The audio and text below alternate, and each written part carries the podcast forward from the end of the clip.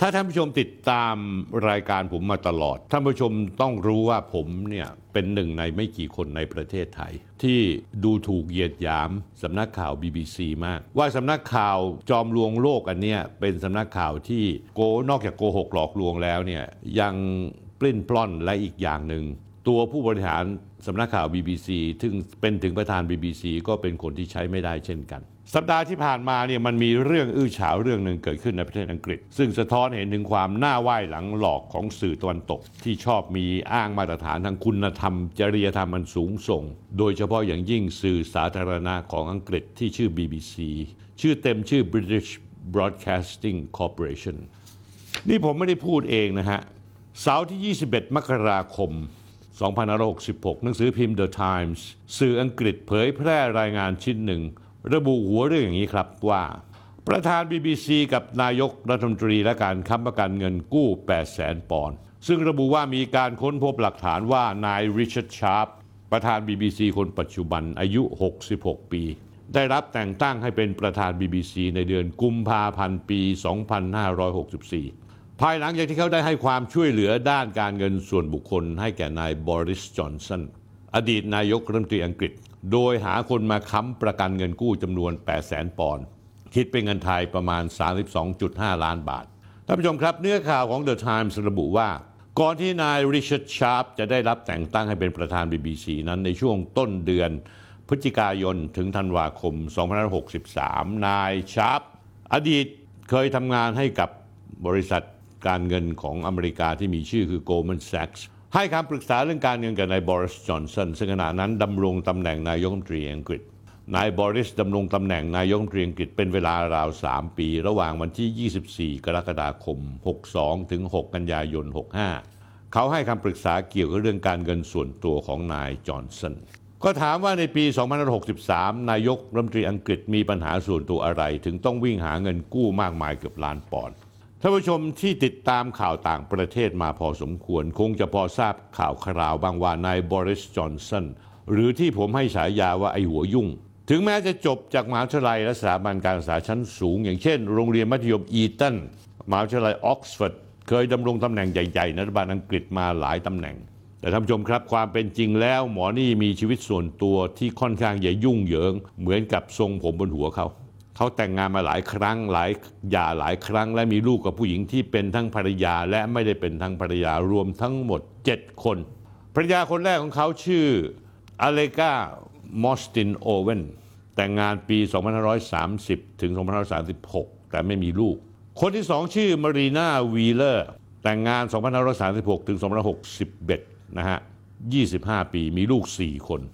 ระหว่างที่มีภรรยาคนที่สองก็มีชู้กับผู้หญิงหลายคน ผมเอารูปกับภรรยาคนที่สองให้ดูนะฮะ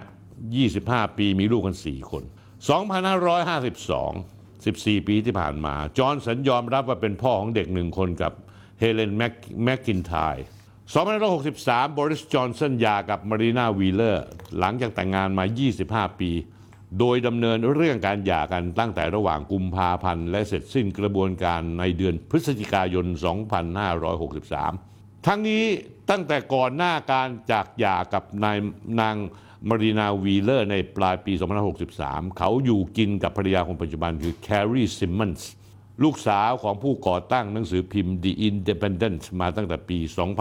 2562 ในช่วงนั้นเขาได้รับเลือกให้ดำรงตำแหน่งผู้นำอังกฤษนายกรัฐมนตรีอังกฤษ เขามีลูกชายหนึ่งคนและลูกสาวหนึ่งคนกับแคร์รีซิมมอนส์ผมเอารูปเขากับแคร์รีซิมมอนส์ให้ท่านผู้ชมดูนะครับ ในช่วงปลายปี 2563 นายบอริสจอห์นสันซึ่งอยู่ในวัย 56 ปี ปัจจุบัน 58 แล้วกำลังประสบปัญหาทางการเงินอย่างหนักหลาย ๆ สาเหตุคือ เงินที่ต้องจ่ายชดเชยจากการหย่าร้างกับมารีนาวีเลอร์ค่าใช้จ่ายของบุตรจำนวนหลายคน อีกทั้งยังต้องจ่ายเงินส่วนตัวเพื่อตกแต่งแฟลตของเขาในย่านดาวนิงสตรีท ด้วยเหตุนี้เองนายริชาร์ดชาร์ปจึงยื่นมือให้ความช่วยเหลือกับนายจอห์นสันสำหรับนายชาร์ปนั้นถือเป็นที่ปรึกษาและนักการเมืองอังกฤษที่เคยบริจาคเงินให้พรรคคอนเซอร์เวทีฟของอังกฤษมาแล้วกว่า 4 0 0แสนปอนด์หรือเกือบ 15 ล้านบาท เขาก็ได้ช่วยโดยนัดทานข้าวกับนายแซมไบรท์ซึ่งเป็นเศรษฐีชาวแคนาดา มีความสัมพันธ์เป็นญาติห่างๆกับนายบริสจอนสันเพื่อให้ไบรท์เป็นผู้ค้ำประกันเงินกู้ให้กับจอห์นสันโดยมีเริ่ม การติดต่อประสานงานกัน ระหว่างช่วงสัปดาห์แรกของเดือนธันวาคม 2563 โดยชาร์ปได้เข้าออกบ้านเลขที่ถนนบ้านเลขที่ 10 ถนนดาวนิงในกรุงลอนดอน ซึ่งเป็นที่พักอย่างเป็นทางการของนายกรัฐมนตรีอังกฤษ โดยปรึกษาหารือกับเรื่องดังกล่าวกับนายไซมอนเคสซึ่งเป็นเลขาธิการคณะรัฐมนตรี และเป็นหัวหน้าฝ่ายบริหารพลเรือนของอังกฤษก่อนหน้านี้มีการกู้ยืมเงินจำนวน 8 0 0แสนปอนด์จะเรียบร้อยนายบริสจอนสันและนายแซมไบรท์ ได้มีการนะผมมารูปนายแซมแซมไบรท์เศรษฐีชาวแคนาดาให้ดูนะครับ เขาได้มีการทานเลี้ยงข้าวเย็นร่วมกันหนึ่งมื้อที่บ้านพักตากอากาศของนายกอังกฤษในย่านบักกิงแฮมเชียร์ด้วยแหล่งข่าวของ The Times ระบุว่า อาหารและเครื่องดื่มที่ทั้งสามสามคนรับประทานนั้นคือผัดหมี่ซึ่งภาษาอังกฤษเขาเรียก chop suey และดื่มไวน์กัน ต่อมาในช่วงปลายเดือนธันวาคม 2563 สำนักงานเลขาธิการนายกรัฐมนตรีอังกฤษได้ส่งจดหมายถึงนายจอห์นสันระบุว่า เขาไม่ควรจะขอคำปรึกษาทางการเงินส่วนบุคคลจากนายริชาร์ดชาร์ปอีกต่อไป เนื่องจากนายริชาร์ดชาร์ปกำลังจะเป็นตัวเลือกเพื่อเข้ารับตำแหน่งประธานของ BBC อย่างไรก็ตามเป็นไปตามที่คาดหมายกันก็คือวันที่ 6 มกราคม 2564 นายบริส จอห์นสัน กับนายโอลิเวอร์ ดาวเดน รัฐมนตรีกระทรวงวัฒนธรรมอังกฤษ ประกาศว่านายริชาร์ดชาร์ปได้รับเลือกให้ดำรงตำแหน่งประธานของ BBC ในตำแหน่งนี้ท่านผู้ชมครับ ได้เงินเดือนปีละ 160,000 ปอนด์หรือประมาณ 6.5 ล้านบาท เดือนละประมาณเกือบเกือบ6แสนบาท พระราชบัญญัติการก่อตั้ง BBC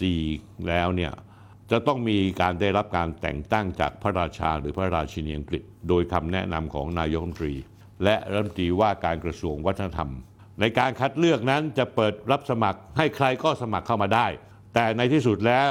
ผู้นำอังกฤษหรือรัฐบาลอังกฤษ จะเป็นคนให้คำแนะนำและคัดเลือก ก่อนหน้าจะได้รับการแต่งตั้งในการแสดงวิสัยทัศน์ต่อหน้าสสอังกฤษนายริชาร์ดชาร์ปเคยถูกถามว่าทำไมถึงสมัครเข้าชิงตำแหน่งประธาน BBC ทั้งๆทที่ไม่มีประสบการณ์ทางด้านสื่อ หรือเป็นบรรณาธิการข่าวมาก่อน นอกจากนี้ยังสอบถามถึงสายสัมพันธ์ทางการเมืองนายชาร์ปตอบอย่างนี้ครับ เงินที่เขาบริจาค ให้การกุศลนั้นคิดเป็นสัดส่วนเพียงน้อยนิด กับที่เขาบริจาคให้พรรคคอนเซอร์เวทีฟของอังกฤษ และแล้วในที่สุดจากสายสัมพันธ์และผลประโยชน์ต่างตอบแทน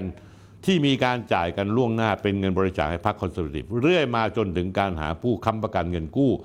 เพื่อแก้ปัญหาการเงินส่วนตัวให้กับนายบริสจอนสันทำให้เดือนถัดมากุมภาพันธ์2564 2 ปีที่แล้วนายริชาร์ดชาร์ป ได้รับเลือกดำรงตำแหน่งประธาน BBC เป็นเวลา 4 ปี โดยเขาจะดำรงตำแหน่งจนกระทั่งปี 2 ปี 2568 และในเดือนเดียวกันนั้น จอห์นสันก็ได้อนุมัติเงินกู้จากผู้ให้กู้ ที่ไม่ได้มีการเปิดเผยแหล่งเงินกู้มาจำนวน 8 0 0แสนปอนด์ตามที่เขาประสงค์ ประเด็นเรื่องนี้เนี่ยคือเรื่อง BBC ผมเคยฉีกหน้ากากมาแล้วหลายครั้ง ว่าโดยเนื้อแท้แล้ว BBC ไม่ใช่สื่อสาธารณะ ไม่ใช่สื่อที่เป็นกลาง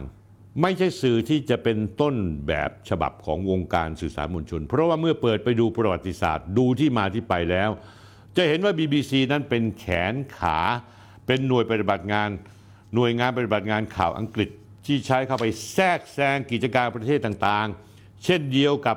สื่อของประเทศมหาอำนาจอื่นๆทางของอเมริกาหรือของยุโรป โดยเฉพาะ BBC World Service ที่เผยแพร่ออกเป็นภาษาต่างๆ ทั่วโลกรวมทั้ง BBC ไทยด้วยสำหรับ BBC นั้นก่อตั้งขึ้นมาปีวันที่ 18 ตุลาคม2465 เป็นเจ้าของ BBC World Service เดิมที BBC World Service มีชื่อ BBC Empire Service หรือบริการสื่อจากจักรวรรดิบริติชแต่พอจักรวรรดิบริติชล่มสลายก็เลยเปลี่ยนชื่อเป็น World Service พูดง่ายๆท่านผู้ชมครับ พูดอีกในยะหนึ่งก็ไม่ผิด BBC World Service ซึ่ง BBC ไทยก็เป็นส่วนหนึ่งของ BBC World Service เป็นเครื่องมือของจักรวรรดินิยมอังกฤษในการใช้แนวรบด้านสื่อ แนวรบด้านข้อมูลข่าวสารวัฒนธรรม ที่ใช้จูงใจผู้คนนั่นแหละ ประเทศมหาอำนาจหลายประเทศก็มีสื่อของตัวเอง อย่างเช่น VOA Voice of America ของอเมริกา ประเทศจีนก็มี CRI China Radio International ญี่ปุ่นก็มี NHK Nippon Hoso เคียวไกของญี่ปุ่น แต่ก็มีการปรับปรุงรูปแบบในยุคสมัย เช่น ยุคสงครามเย็นก็รูปแบบหนึ่งยุคหลังสงครามเย็นก็รูปแบบหนึ่ง และยุคปัจจุบันก็อีกรูปแบบหนึ่งท่านผู้ชมครับ อย่างไรก็ตามหัวใจของการทำสื่อของประเทศมหาอำนาจเหล่านี้ แท้ที่จริงแล้วคือการ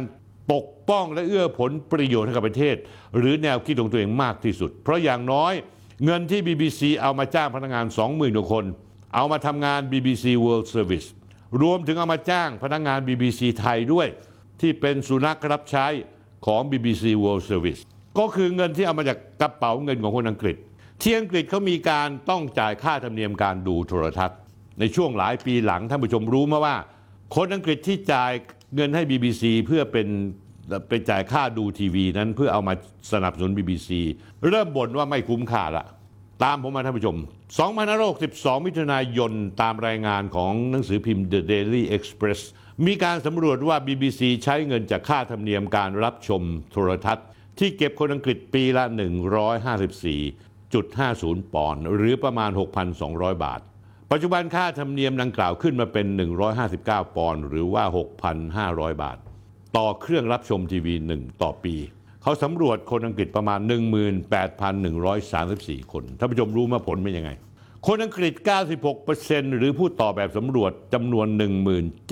17,235 คนบอกว่าไม่คุ้มค่าเลยไอ้เงิน 6,000 กว่าบาท ที่ต้องจ่ายเพื่ออุดหนุนการดำเนินการของ BBC มีคนอังกฤษแค่ 4%หรือผู้ตอบแบบสำรวจแค่ 801 คนเท่านั้นบอกว่าคุ้มค่า ใจคุ้มค่าได้ยังไง ก็ผู้บริหาร BBC เอาเงินมาสนับสนุน เพื่อทำข่าวสนับสนุนกลุ่มผู้ประท้วง สนับสนุนม็อบ เหมือนอย่างประเทศไทยอย่างเงี้ย เวลามีม็อบ3นิ้ว ไอตัวการสำคัญที่สุดก็คือ BBC BBC ไทยอยู่เบื้องหลังม็อบ3นิ้ว เขียนเชียร์กันชิบหายไปปวงหมด แย่รัฐบาลในเรื่องของมาตรา 112 เขียนเพื่อจะด้อยค่าสังคมไทยประเทศไทย แทรกแซงการเมืองในประเทศต่างๆ ซึ่งไม่ได้แทรกแซงเฉพาะการเมืองไทยนะครับ แต่แทรกแซงไปถึงการเมืองในภูมิภาคเอเชีย ที่นัยสำคัญต่อภูมิรัฐศาสตร์ ก่อนหน้านี้ตั้งแต่อดีตหลายสิบปี จนถึงปี 2557คศ2014 กระทรวงการต่างประเทศเป็นผู้ให้การสนับสนุนด้านการเงินกับ BBC World Service เห็นหรือยังท่านผู้ชม กระทรวงการต่างประเทศอังกฤษ ก็คือเป็นแขนขาของกระทรวงการต่างประเทศอังกฤษงั้น BBC ไทยคุณอย่ายะโสหางคุณอย่าอวด ว่าคุณนี่คือสื่อมวลชนที่มีจริยธรรม คุณไม่มีหรอก สมัยก่อนนั้นเนี่ยตั้งแต่ปี 2557 กระทรวงการต่างประเทศของอังกฤษให้เงินสนับสนุน BBC ก็คือต้องรายงานข่าวตามนโยบายกระทรวงการต่างประเทศอังกฤษ สมัยนั้นสมัยนายกรัฐมนตรีเดวิดแคมเมรอนจนกระทั่งมาทุกวันนี้ BBC แบกรับค่าใช้จ่ายของ BBC World Service จนหลังแอนเลยท่านผู้ชม ปีละ 300 ล้านปอนด์12,200 ล้านบาท ส่วนอีกร้อยล้านปอนด์หรือราว 4,000 กว่าล้านบาท กระทรวงการต่างประเทศก็ยังจ่ายอยู่ ด้วยเหตุนี้ท่านผู้ชมครับ วันที่ 19 มกราคม 2566 นายริชาร์ดชาร์ปประธานใหญ่ BBC ผู้ตกเป็นข่าวอื้อฉาวณเวลานี้ต้องออกมาขู่ว่า ถ้ารัฐบาลอังกฤษในยุคของนายริชชี่สุนัก ซึ่งนายสุนักเองก็สนิทสนมกับนายริชาร์ดชาร์ปเพราะเคยทำงาน Goldman Sachs ด้วยกัน ยังปล่อยให้ BBC แบกรับค่าใช้จ่ายอย่างนี้ต่อไป อาจจะส่งผลกระทบต่อบริการ BBC World Service ถึงอาจขั้นต้องหยุดให้บริการเลยทีเดียว นั่นจะทำให้เขาพูดเลยนะฮะ อังกฤษสูญเสียซอฟต์พาวเวอร์ในการชักนำสังคมโลก อย่างไม่อยาจจะกู้ยืมได้ กู้คืนได้ ด้วยสถานการณ์และเหตุผลเช่นนี้เองทำให้บรรดาชาว BBC โดยเฉพาะอย่างยิ่ง BBC World Service รวมทั้งนักข่าวผู้ห้าวหาญทุกคนของ BBC ไทย เก่งนัก แต่ตอนนี้รูดซิปปากปิดปากเงียบ กระแอมกระไอหรือปรีปากถึงเรื่องข่าวคราวความสัมพันธ์อันอื้อฉาวระหว่างนายริชาร์ดชาร์ป นายใหญ่ของตัวเอง กับการหาคนค้ำประกันเงินกู้ในบริสจอนสันอดีตนายกรัฐมนตรีอังกฤษไม่ได้เลยแม้แต่นิดเดียว ว่าไงล่ะครับ นักข่าว BBC ไทยผู้ห้าวหาญคุณห้าวหาญไม่ออกแล้วใช่ไหมแล้วคุณยอมรับหรือยังเนี่ยคุณนี่คือเครื่องมือของกระทรวงการต่างประเทศอังกฤษ เป็นเครื่องมือดำเนินนโยบายออกข่าวในเชิงเป็นนโยบายที่กระทรวงการต่างประเทศอังกฤษต้องการเฮ้ยคุณไม่อายมั้งเหรอไอ้พวก คนไทยที่รับเงินเดือนของ BBC ไทยอยู่เป็นผมผมอายชิบหายเลย ผมพูดมาตั้งนานแล้ว ไอ้หน่วยงานคุณ BBC World Service นั้นเป็นหน่วยงานสายลับ วันนี้เนี่ยท่านผู้ชมครับ ท่านผู้ชมที่สงสัยในคำพูดผม จะเริ่มชัดเจนแล้วใช่ไหม BBC ไทย คุณอย่าทะลึ่งอย่าสะเอะคุณนี่ไม่มีอะไรเลยที่น่าจะภูมิใจเลยแม้แต่นิดเดียว